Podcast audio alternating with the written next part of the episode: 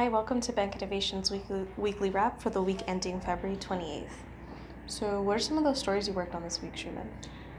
In the beginning of the week, uh, Rick and I worked on a story about Intuit's acquisition of Credit Karma. Mm-hmm. Uh, we reviewed some company statements and we spoke to some analysts, and uh, judging by what the companies were saying, it seemed like through Credit Karma, Intuit would gain a better um, outreach to more customers because Credit Karma is a personal finance platform with a lot of users and data.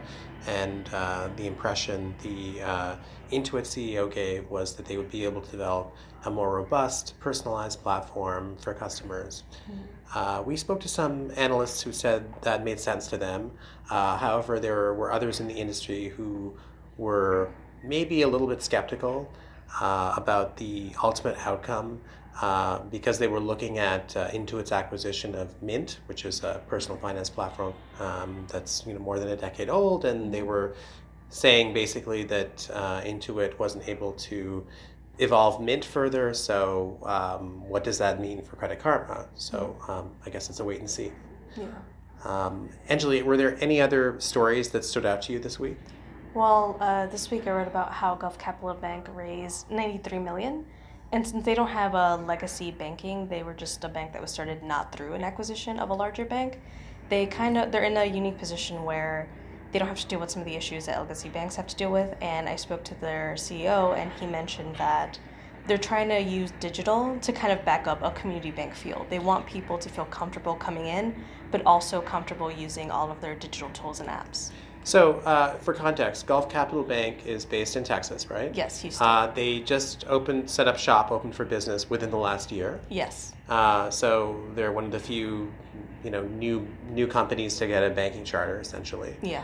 Um, Gulf Capital Bank is trying to create a kind of community business bank, mm-hmm. and they are hoping that the the fact that they don't have to rely on legacy technology is going to help them um, you know, compete and reach more customers yeah. where perhaps uh, other legacy institutions are lagging.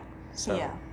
so that was interesting. Um, uh, linked to this whole, well, it doesn't quite link to the legacy technology issue, mm-hmm. but it relates to how banks can connect to third parties. Uh, Rick and I also um, covered a, an industry conference in Washington, D.C. that was organized by the Consumer Financial Protection Bureau. And uh, at the conference, there was a debate among bankers and data aggregators about, um, you know, just the parameters around sharing customer data.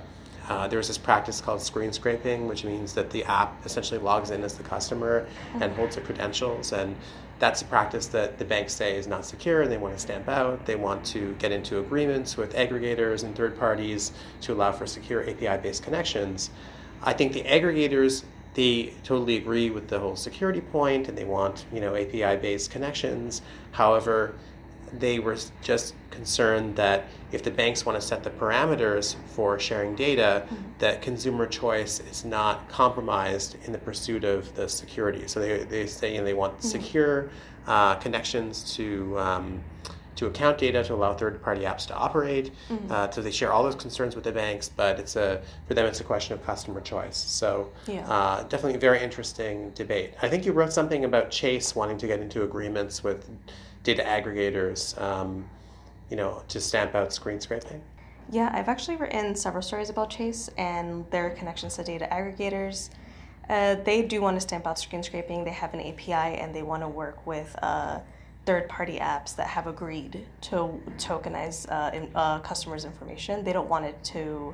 They don't want those apps to log in as the customer and to hold their credentials. Hence the agreement with Yodlee that they yeah. had, right? Yeah, and that's that's part of them stamping out screen scraping. And Chase actually wants to set up a deadline for third parties to agree to work through an API and through data aggregators and not use screen scraping and I think the bigger part of the debate is also how you mentioned its choice. What if there is a third party that's not able to do that, but the customer really wants to connect that to their bank? Yeah, it's really interesting. The CEO of Finicity mentioned, and Plaid also did, that mm-hmm.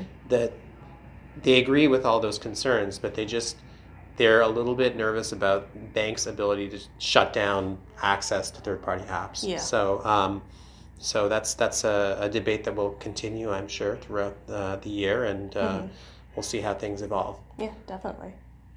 Thank you. Thanks.